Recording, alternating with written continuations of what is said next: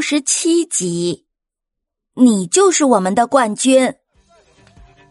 多伦湖一年一度的赛跑圆满结束了，在闭幕式的联欢中，欢声笑语伴着和煦的风，从多伦湖畔一直飘向湛蓝的天空。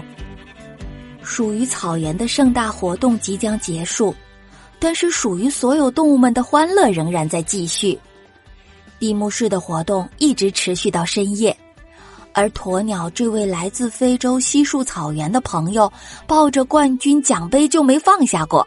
不过呀，不是他不想放下，而是有一个排着老长老长的队伍，那些小动物们啊都想跟冠军合个影。鸵鸟就抱着冠军奖杯，非常开心地配合大家。特特靠在帐篷门口，眼睛里也发着光，盯着鸵鸟。琪琪凑过来说：“你瞧，冠军奖杯可真好看呀！哎，不知道什么时候我也能抱着它拍一张照片呢。”嘿嘿，抱着它拍照片倒是不难，你只要排队去跟鸵鸟合影就行了呗。那位朋友一定会大方的借你抱一抱的。借给我的就没意思了，我想把它摆在家里，放在最高的书架顶上。那你要好好练习，明年再报名参加比赛，争取啊把奖杯带回家。我当然会好好练习。但是特特你呢？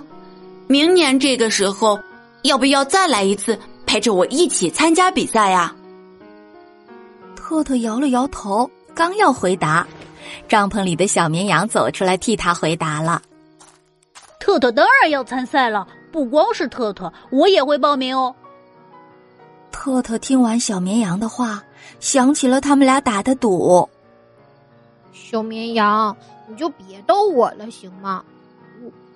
我知道自己这次真的说了大话，没想到世界上竟然有这么多跑得飞快的动物，是我目光短浅了。我输了，我马上就去那边大喊三声，我是吹牛王。特特说完就站起来了，跑向了那边跟鸵鸟合影的动物们，但是没跑出去三步，就被小绵羊一把给拉住了尾巴。两个小家伙由于惯性咕噜噜滚坐了一团。小绵羊一屁股坐起来，抓住特特说：“特特，我要向你道歉，我不应该嘲笑你的。珍珍刚才对我说，只要热爱奔跑，谁都能有拿冠军的梦想，我觉得他说的对。”特特擦了擦眼角，感动的都要哭了。但是咱们之前都说好了，要是我没拿到冠军，就在大家面前承认我自己是吹牛王。珍珍和爱爱走过来，拉起了特特和小绵羊，还拍了拍两个小家伙身上的草沫，把他们拉回帐篷坐下了。珍珍坚定地说：“谁说特特不是冠军了？如果小绵羊没有摔倒，特特就是咱们四个里边跑得最快的，所以啊，特特是我们之中的冠军哦。”亲爱的小朋友，你们觉得珍珍说的对吗？特特是不是冠军啊？